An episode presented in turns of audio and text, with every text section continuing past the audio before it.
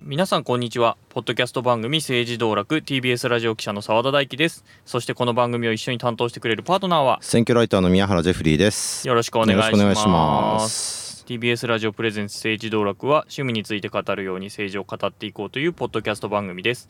毎週月曜日に毎回20分ぐらいの番組を配信しています、えースタッフなしのこの番組ですが、えー今日もこの方がいらっしゃいます。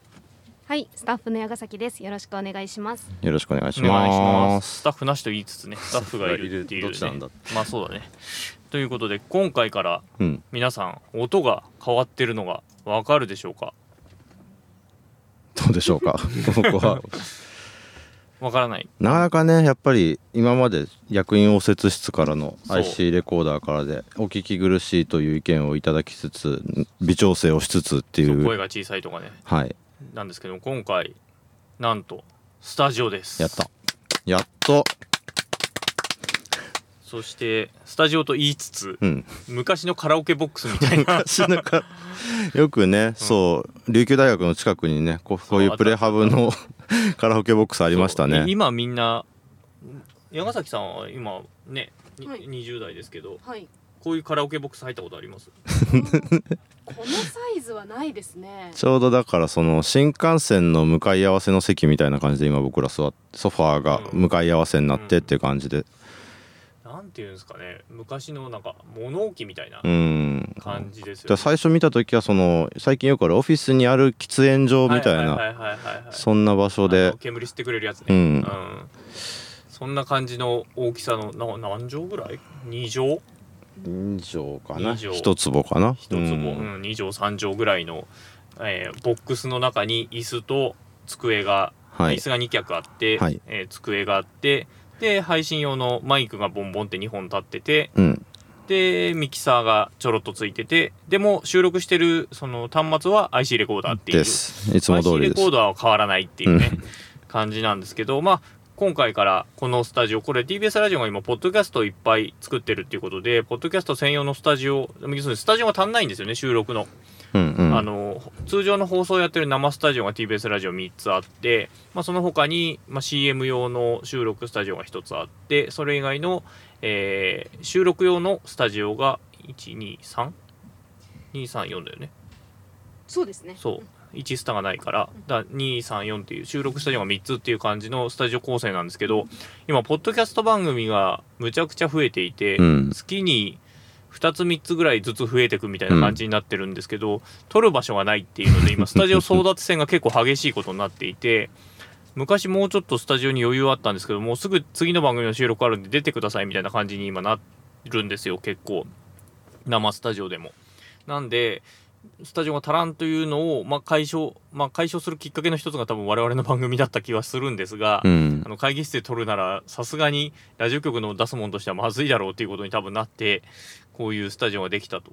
はい。あの後輩の某ディレクターからはここはもう政治道楽スタジオだと 言われているという。結局あの2人で喋る番組でディレクターが入るまだ事実上3人ぐらいで作る番組がほぼなくてうん。みんなもうちょっと大人数で作ってるんですよね。あのポッドキャスト番組とは言いながら、うんうん。あとはタレントさんがいたりとか。そうね。さすがにタレントさんにここはまずいだろうっていちょっう、とね。ね、忖度もあるんでしょ小先とか伊集院さんとかここでは喋ってるのはちょっとき ちょっとねっていうう、まあありえないでしょうね、うん。っていうことで。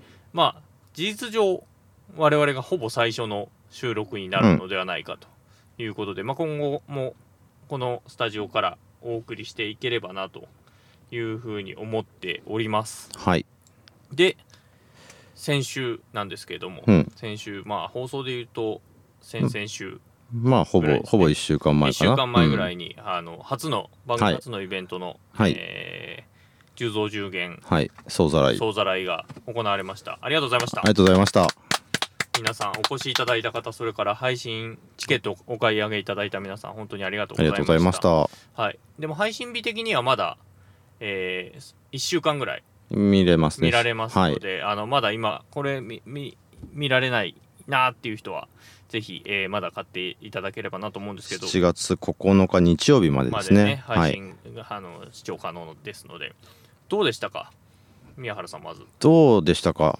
どういやだから本当にガラガラだったら格好つかないなと思いながらビクビクしてたんですけれどもまあなんかなんとかあのー会場にはねたくさんの人来ていただいて。そうなんですよ。最初本当10枚とかってうん。言われてて、うん。売れたチケットが。で会場のキャパシティが70ぐらいですね。ですよね、でやばいってなって、うん。うん焦って。で1週前でも30枚とかだったんですよね、うんうんうん。やばい本当スカスカだぞって話になって売れてませんって言い出したっていう。僕そうと番組でね。さんがねあの告知番組に出て 売れてませんっていうのを言い続けるっていう。でそしたらねあの遠くは北海道から、ね来てね、くださってた方がいらっしゃったりだとか、はい。広島から駆けつけたはいってくださった方もいらっしゃったし。結果あの満員ということで、すごくありがたいありがたい限りです本当に。本当にありがとうございました、番組への愛を本当に感じました。本当にね内容的にはねそうそれぞれいろんな選曲でその区割りが変わることによってあのーすね追い出される人、えーそこ空いたところの奪い合いみたいな話をいろいろさせてもらったわけですけれどもっていう中でもねそう結構2のお客様もいらっしいっぱいいらっしゃって、うん。もう名前出ただけでもう笑いが起きるみたいな政治家の人の話もあったりとか。湯党の一言で。そうそう。会場とか。いきなり掴んじゃいましたよねあれはね。リリ。テラシー高い、ううん。んでもそのリテラシー高い人もいつつ、うん。でも全然ね政治とかうん、あの難しくてっていう人もいてっていう感じで、はい。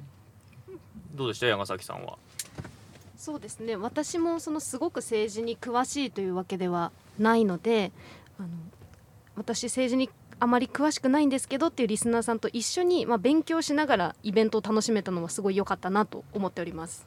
ね山崎さんはなんでいるんですかっていうところね、あ。質問ありましたもんね。ね。どういういきさつでそこに座ってるんですかっていう。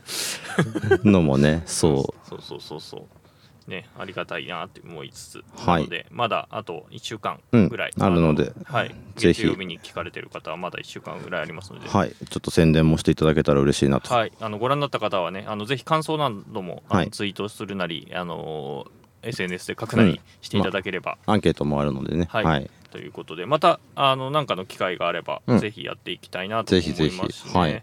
なんかあのグッズ作らないんですかっていう話とかもあったりとかして、まああそれはもう多くの方に聞いていただければ、うん。そういう話も転がってくるだろうということで。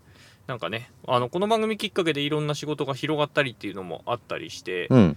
宮原君もいろんな話があまあったりもするし、そうですね。僕もあの外で喋ってくださいみたいなのもあのこれきっかけであって、うんうん。このこの秋ぐらいに今2つぐらいお話をいただいてへて学校でうんうん。話してくださいっていうので,、いいですね。はい、中学校と大学でおうんうん。話が来たので、あのそういうお話もあればぜひあの我々が、ま、丸ごとね、うん。文化祭とかに行くとかはい いいですね。そういうのもねあってもいいかなというふうに思ったりしますんで、あの検討したり、まあ呼ばれればはい、行きますんで。そうあ足足代があればね 行きますんで。お願いします。はい、お願いします。ということでちょっとメールを一通はい。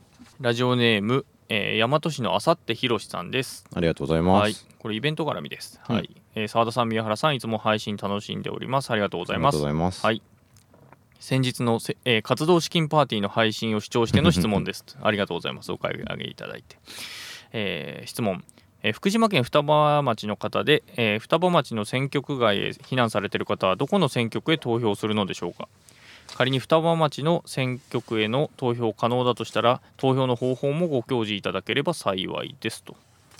ありがとうございます、はいありがとうございます。不在者投票という形になるんですかね。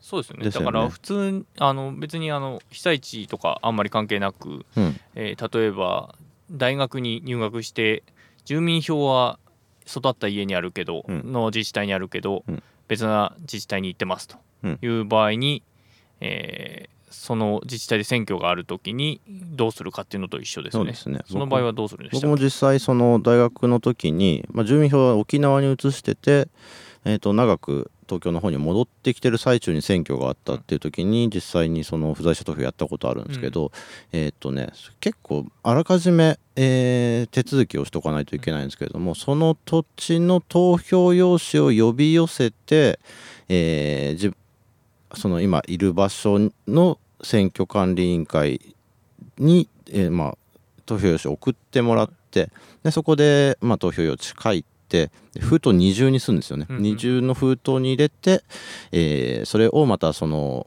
住民票のあるところに送り返して、で他の投票用紙と一緒に混ぜて、えー開票するという形になって、まあ、不在者投票と言いますけどえ今例えば宮原君が、うん。えー沖縄の西原町うん。西原,、西原町に住民票があります、はい。でも東京に帰省してます、はい、その時は西原町でまず最初に、えー東京に来る前に手続きをしてえーじゃないです。まあどっちでもい多分だ、うん。それぞれでやり取りしてくれると思うので、うん。例えば今、まあ、赤坂なんで港区にうん。にいるとし長くいるとしたら、港区の、えー選挙管理委員会に問い合わせて、うん。とかね。だからその沖縄では選挙あるけどこっちは選挙ないってうんいううんパターンもあるので、うんそこで、まあ、手続きをしてもらって、で、えー投票用紙、うでただその例えば町議会議員選挙とかうん。5日とかしかないので、うん結構早めにそれは、うんあの確認した上で、えー予備をしてもらってっていう手続きが必要になってくると、だから2箇所の戦艦を股にかけなきゃいけないってそうでことですすね。ねはい。あの住民票があるところの戦艦とだけやり取りでは投票できないよということですね。そう投票投票日にいきなり行っても対応もできないので、うんそこはあらかじめって感じになって選挙あるってことを把握してやってねということですね。はい。というわけで大和市のあさって広さん分かっていただけましたでしょうか？そうです。ね、まあ、そのねあの福島の原発でその避難区域になったところに関しては、まあ、2011年ですけどもあのちょうどねその311の直後に、うん。えー統一地方選挙があって延期になりましたよね。延期になったのでだからその統一地方選挙が終わってでその延期になった分の波がもう一回もうしばらくするとまた東北であのこの間統一地方選挙あったと思うんですけどまたしいつ頃まで伸びましたっけね？えーっとねえーと3ヶ月のとこと半年のとこが確かあったと思う。という多分2つの波被が。害のね大小で分かれてて、うんあのあまり内陸で被害がなかったっていうところはだいたい7月ぐらいに、えー選挙があるはずです。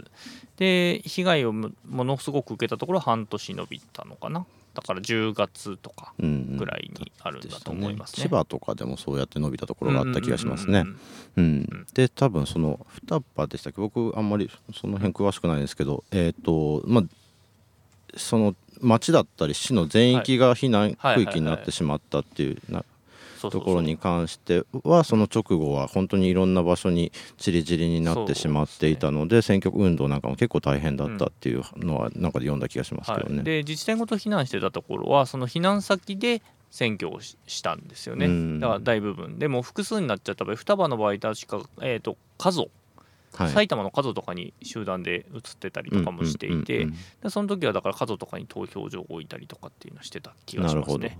はい、はい。大熊町とかだったら会津若松とかうんっていう避難してた場所にそれぞれ投票所ができてっていう感じはありました。確か。はい。ってな感じでございます。す。はい、はい。ありがとうございました。ありがとうございました。またこんな感じでねメールを、えーご寄せいただければなと思います。あの番組の最後で、えーはい。宛先はご紹介しますということで今日ははい。今日なんですけど、えー通常国会がはい。あのー6月の21日かな、うん。で終わったということで、うん。あの通常国会終わったあれやこれやということであんまり番組でというかテレビ、えー新聞、うん。えーもちろんラジオもですけど、うん。で話題にならなそうなところの話をちまちまと喋っていこうかなという、はい。まあ、もう雑談会ですいおわゆる。願いします。はい。お願いしますっていうことなんですけど、まあ、通常国会あそもそも通常国会とはって話をまずしとこうかなと思うんですけど、まあ、国会には3つ種類があるっていう話は中学の社会科高校の公民？うん。政治経済？うん。あたりで習ううん。とこですよね、通常国会と臨時国会と特別国会ですね、で特別国会はほぼ開かれないですね、あの総選挙が終わった後に開かれる主犯指名をするつまり総理大臣を決めるための国会がまあ特別国会なので、まあ、ほぼ開かれないというか選挙がない限りは開かれないやつです、で通常国会っていうのは毎年大体1月末まあ早い時は1月頭っていうこともありますけどもそれからさ、えーにえー、と会期を大体150日を基本とする、えー国会でいわゆるテレビで中継する予算委員会とかが開かれる、予算を決めるのが前半。後半がなんとなく、えー法律法案を決めたり、まあ、条約を決めたりっていうことをやるのが国会で大体6月ぐらいに終わるというのがいつも常になっております。でりもう一つの臨時国会というのは大体秋ぐらいに行われる国会ですね。っていう感じですかね、うん。ざっくりとした分け方でいうと。で、今回行ったのが、まあ、通常国会ということで、1月から6月の、えー20日過ぎまでやっていたということですね。で、まあ、ちょっと喋りたいのは、まあ、大体、与野党の対立で出てくるのが不信任決議案とかうん。問責決議案っていうやつが出るんですけど、まあ、今回何本出たかっていうと3本出ました。っていう話で、まあ、防衛増税をめぐって、えー鈴木財務大臣に対する不信任決議案。これ不信任決議案は衆議院で出るやつです。はい。でこれはまあもう、まあ、否決されま、まあ、基本的には全部否決されました今回。これから取り上げるやつは。で次に入管法改正案をめぐって、まあ、これもあのかなり問題になっていて、うん。うん、法律が成立するに近づくに従っていろんな問題がどんどん次々出てくるみたいな感じになってましたけども、まあ、これについても斉藤法務大臣に対して参議院で、えー問責決議案が出ましたけれどもこれは否決と、まあ、うん問責決議案は基本的には参議院で出ることが多いです。で最後の最後にいや解散どうなんのどうなんのと。我々のイベントどうなんのっていうのも含めて絡みながら出ていた内閣不信任決議案というのが、えー最後の最後に出てきました、うん。まあ、これ可決されると、えー10日以内に衆議院を解散するか内閣を総辞職をしなきゃいけないと、まあ、事実上まあ選挙になる可能性もあるということになるものでしたけれども、まあ、これも否決と。いうことで、まあ、今回この手のあの不信任だったり問責だったりっていう対内閣に対して出されるものは、えー全部が否決されたと。大体会期の終わり頃にはい、出てくるもんですね出てきますね。これはうん。でこれに合わせてよく出てくるのが議長不信任とかうん。も出てくるんですけど、まあ、今回はそれも出てこなかったと。ちなみに去年は細田議長に対して議長不信任案が出て、まあ、それも否決はされたんですけど議長不信任案出されるっていうことがあります。で議長不信任案ってなんで出されるかっていうとこの会期末とかで時間を延ばす延ばしてなんとなく法律を止めると。止めたいと。これは問題がある法律が成立しそうだっていうタイミングで出されることが多くて。で議長不信任が出されるともう議長その議長に対する、えー議事進行とかっていうのに対して、まあ、疑義疑いがあるということで審議されるということで国会の本会議がストップするというか。全部本会議だけじゃなくて全ての法案が止まるんですね。の審議が止まるっていうことで、まあ、これ内閣不信任決議案も一緒なんですけど。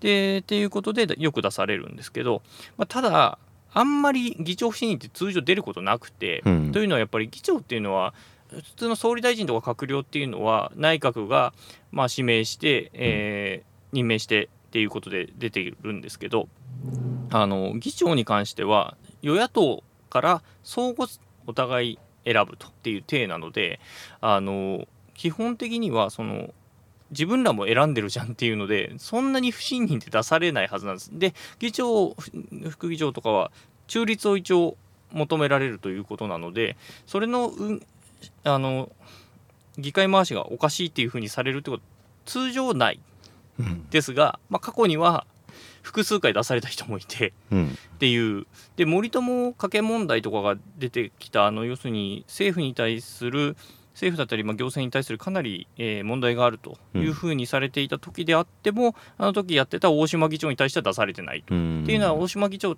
が調停を結構与野党間の調停をかなりしていて、まあ、そそのそういう調停までしっかりやってくれた人に対して出すわけにはいかないということで、うん。彼に対しては出されてない。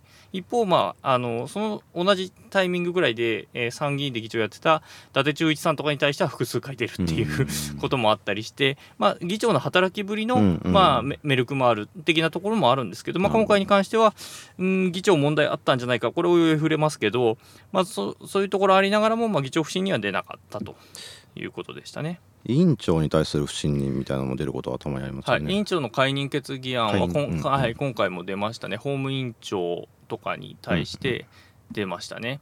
で、それは、えーと、委員会の回しですよね。うん。あのー各委員会で、例えば野党が抗議しているときに、えーそれをうまく、うー議事整理ができなかった、つまり議長、えー政府に対してこう答弁させと聞いてることと違うことを答えてるからちゃんと答弁しなさいっていうことを整理するだとか、うんうん。まあ、時計、えー、と要するに質疑時間って持ち時間が決まってるので特に衆議院の場合は、えー、と質問する側そして答える側を合わせて30分とか1人あたり30分っていう感じで数で割り当てられてるんですけどだから長々と答弁えー、と政府側がすると、えーそれで持ち時間使われてしまうんですね。本来聞きたいことが聞ききれない。でその長々と答弁させるときにいや簡潔に言ってくださいっていうふうに整理するだとか聞かれたことに答えてくださいって言うだとか。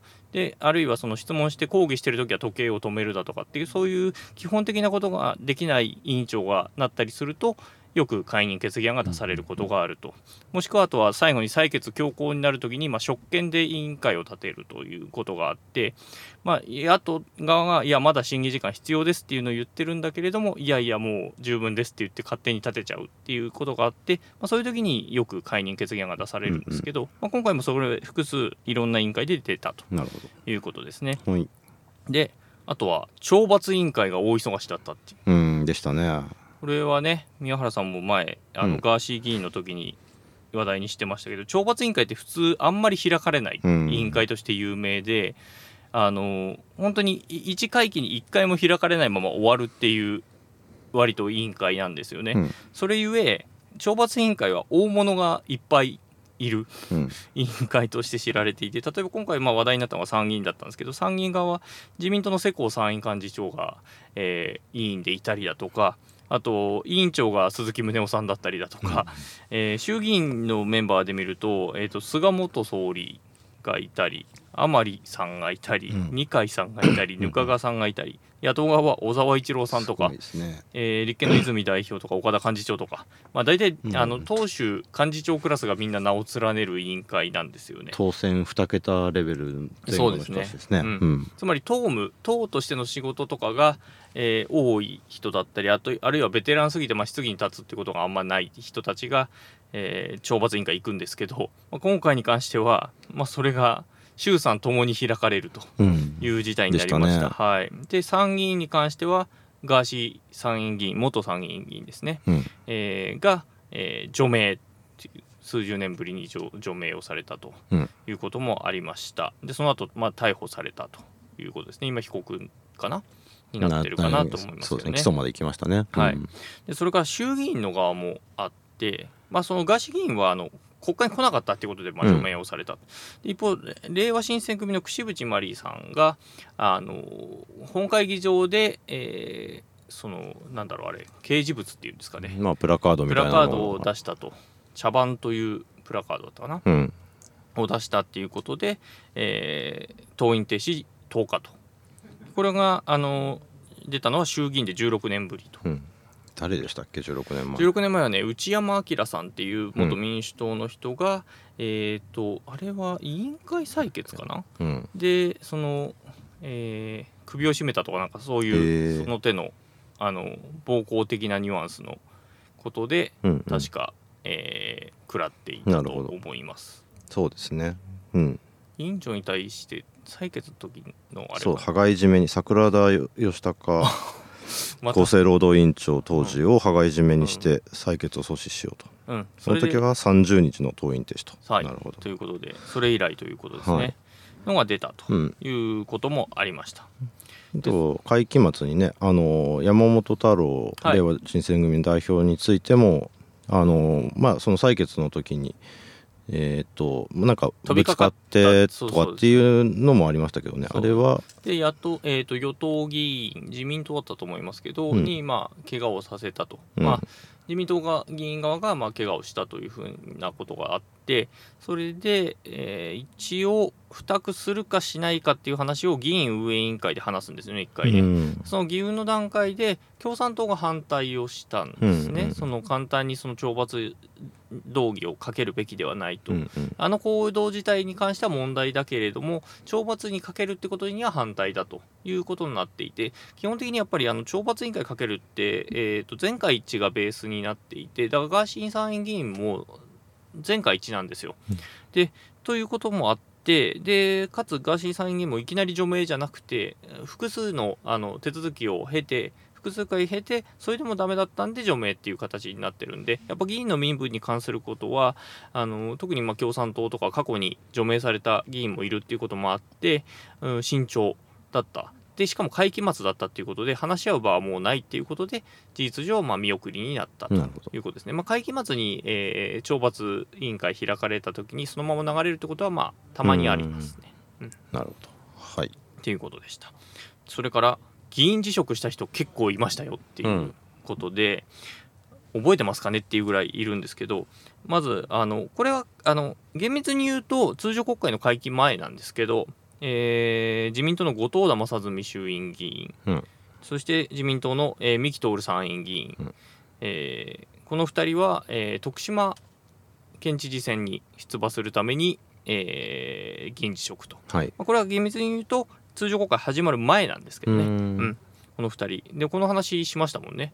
あのどっかでしたな。統一選挙のあの県知事選総ざらいでしましたね。やりましたね。ほんでけ最終的にはこの後藤田さんが勝って、うん三木さんが敗れると。そうでした。で三木さんは、えー、5億の、えー特定枠で出てたんですよね。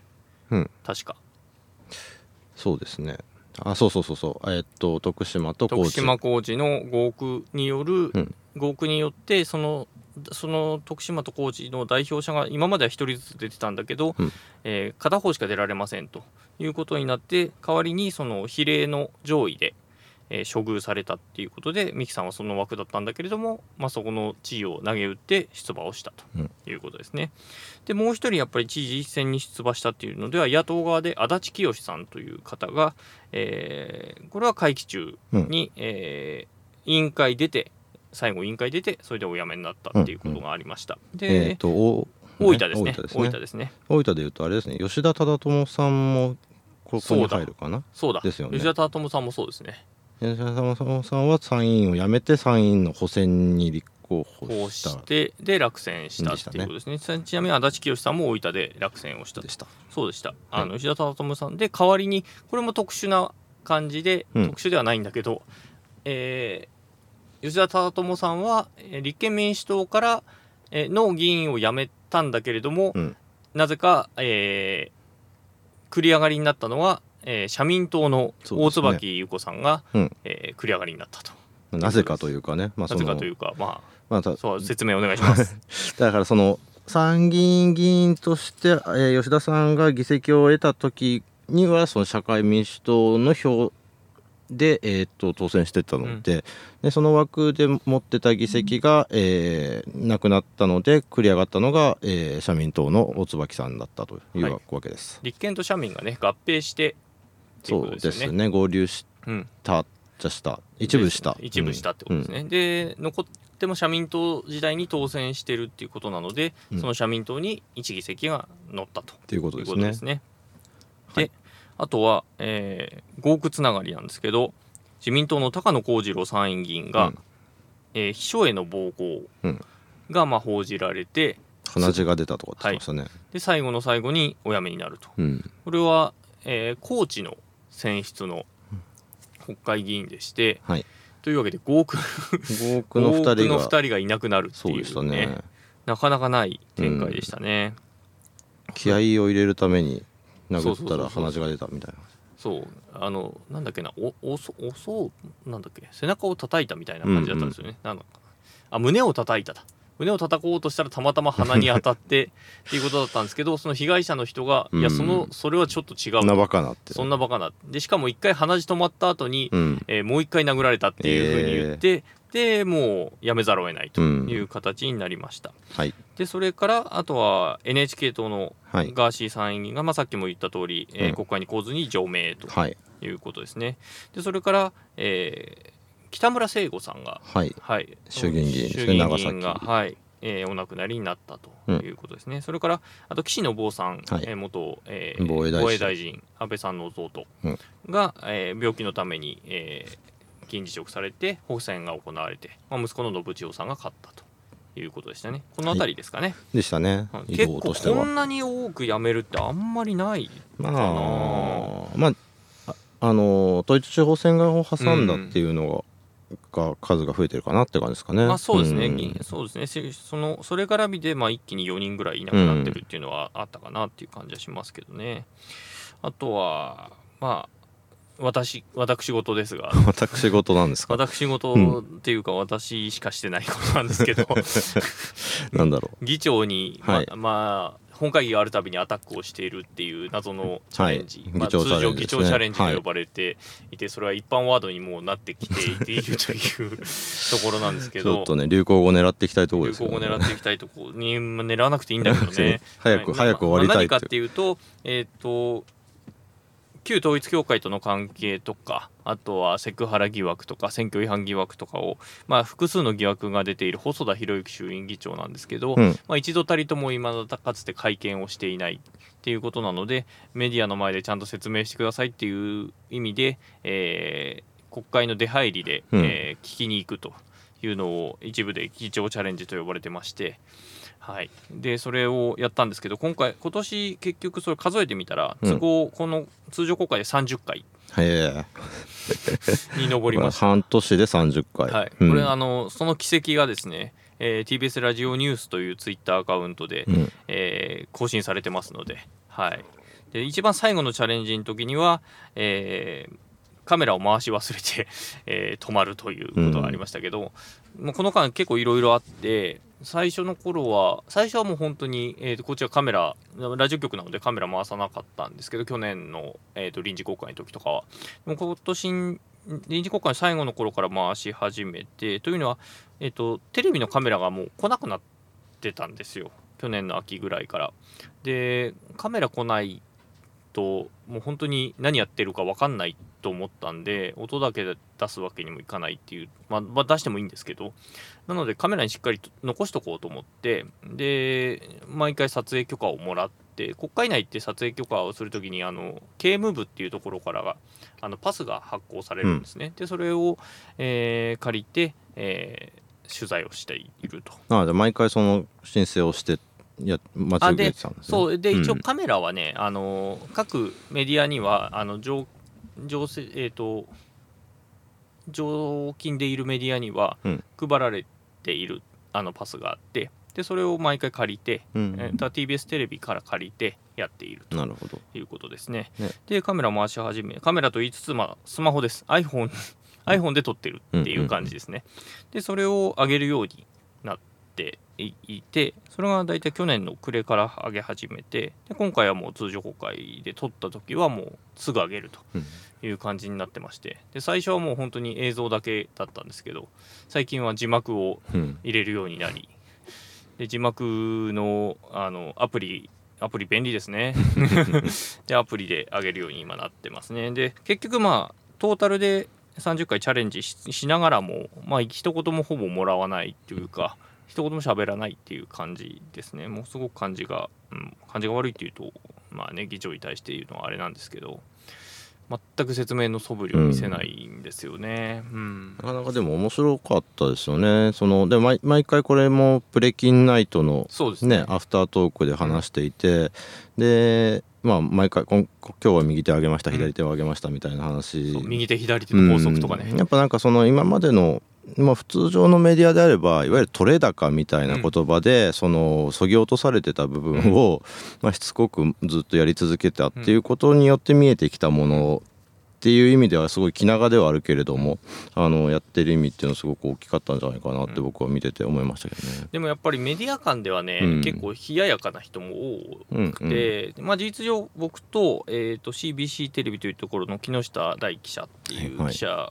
と、あとたまに文化放送の山本記者っていう、うん。大体3人ぐらいがいつもいるんですけど、まあ、ほぼ僕が9割うんうん。ぐらいいて、うん。まあ、木下さんがたまにたまにっていうか、まあ、23回に1回ぐらいっていう感じなんですけど、まあ、みんなみんなだから本業があるので、まあ、もうもう僕も本業なんまあですこれが本業みたいになそう本業があるんですけど、うん。で結局他のメディアってほぼ来なくて、うん新聞記者も。でたまにその何も喋ってないみたいな記事が出るとパラパラっと来たりはするんだけど別に質問するでもなく、うん。ただなんか見てるっていう感じで。この間はその最後の時なんかあるまあ最後の時はそうフジテレビのカメラがいてで記者がいるのかなと思ったら記者来なくて。でやっぱり横通りかかるとカメラがいるとあ何撮ってんだろうみたいな話を議員とか議員と記者が大体歩きながらうん行くんですけど、そうすると何撮ってんだろうって言って「記者です記者です」うんみたいなうんうん。のを話しかけてて またあの空気読めないやつがやってんすよみたいなニュアンスね。あの感じで言うとはいはい。過去行間。うん っていう感じで見られることが結構多いかったなっていう感じですね、なかなか共闘とはいかないなっていう感じはしましたね。うん。でなんでこれ僕問題にしてるかっていうとやっぱ議議長言論の風なわけですよ。うん。でそのやっぱり裁定だったり議事進行だったりを司ってるある種まあ民間えっ、と国民から選ばれた存在の中の、さらにそう選ばれた存在である議長が三権の長ですね。長で自身のことに関して、えー全く説明をなされない、うん。そその疑惑を持たれてるってことに対疑惑持たれることはあるかもしれないけれども、まあ、それに対してちゃんと説明しないと議会としてのやっぱ正当性が保てないと思うんですね。特に言論の風であるわけなので。でそこに関してやっぱりおかしいなということを問い続けなきゃいけないはずなんですが、うん。なかなかその声が上がらないということに対して特にやっぱり僕とか国会論戦チンプレーコープレーという、えーとセッションの企画とかもやってたりするので、やっぱり国会の質疑が大事であると。で国会という場をすごく大事に思っていると自負している記者ではあるので、まあ、そこの正当性が問われることっていうことはまあ結構許せないことではあるっていう。うん。でななのでそこに対して誰も疑問を持たないということ自体がやっぱりおかしいなと個人的には思ってるんですね、だからこれはもう続けるし、うん。うん細田さん説明するまではやっぱちょっと続けざるを得ないっていう形ですよね。うん。やっぱいろんな疑惑があってあの話どうなっちゃったんだっけってなったまんま流れててまた次の選挙当選していくみたいなことってすごくよくあることなので、まあ、そうやってしつこく聞き続けてくれるっていう存在はすごく大事だなっていうふうには思いますね。うん。まあ、他誰もやらないっていうね、うん。のもあって、まあ、それもそ存在自分が記者としていることの存在価値の一つなのかなというふうに思ったりもしますということで、はい。大体152時間やってきましたよ。うん、っていうことで。お疲れ様でした。お。疲れ様でしたっていう感じですね。うん、ということでもうこれで言うと、うん。次は、まあ、秋に臨時国会が、まあ、うん閉会中審査っていうのがね、うん。うん。えーこの放送で言うと今週から。何の話するんでしたっけ？えっ、とあのマイナンバー。ママイナンバー。マイナンバーの件で、えー委員会が水曜日にありますね、えーこえーと5日か。5日にあるっていうことなんですけどもまあその後は臨時国会、でその時にまあ選挙来るかみたいな話もねですね。一部で出てますけど、ううんんまあ、そんな感じにでなってくると思うのでまた臨時国会も見ていきながら、うんあの質疑とかでまたあのセッションですらやらないような質疑もあったりするので、まあ、そういうのもあれば、えー適宜取り上げていければと思うし夏休みに時間があるようだったら、うん。ちょこちょこそういうのもあの通常配信じゃない時に、うんあのポコッと入れたりもしようかなとも思ってたりもするので、はいまあ、そちらも、えーお楽しみに聞いていただければなというふうに思っています。はいということで、えー今日はこんな感じで、はい、はい。はい、政治道楽では、えー皆さんの感想をお待ちしております。ツイッターではハッシュタグ政治道楽でつぶやいてみてください。えーまたご意見ご感想ある方、えー番組にメッセージも、えーお待ちしております。えーアドレスは sd-tbsradio.tbs.co.jp sd-tbsradio.tbs.co.jp です。というわけで政治道楽今日はこの辺でここまでのお相手は TBS ラジオ記者の澤田大樹と選挙ライターの宮原ジェフリーとスタッフ矢ヶ崎でしたまさようならた来週。また来週